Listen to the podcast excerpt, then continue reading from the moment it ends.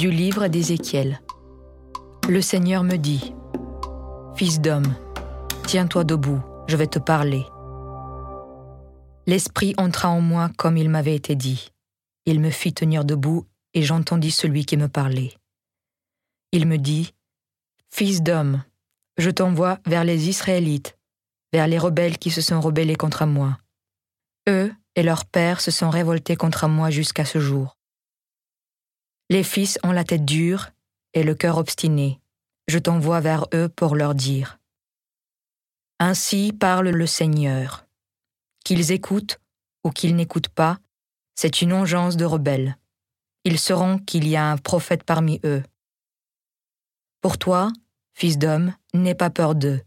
N'aie pas peur s'ils te contredisent et te méprisent et si tu es assis sur des scorpions. N'aie pas peur de leurs paroles. Ne crains pas leur regard, car c'est une ongeance de rebelles.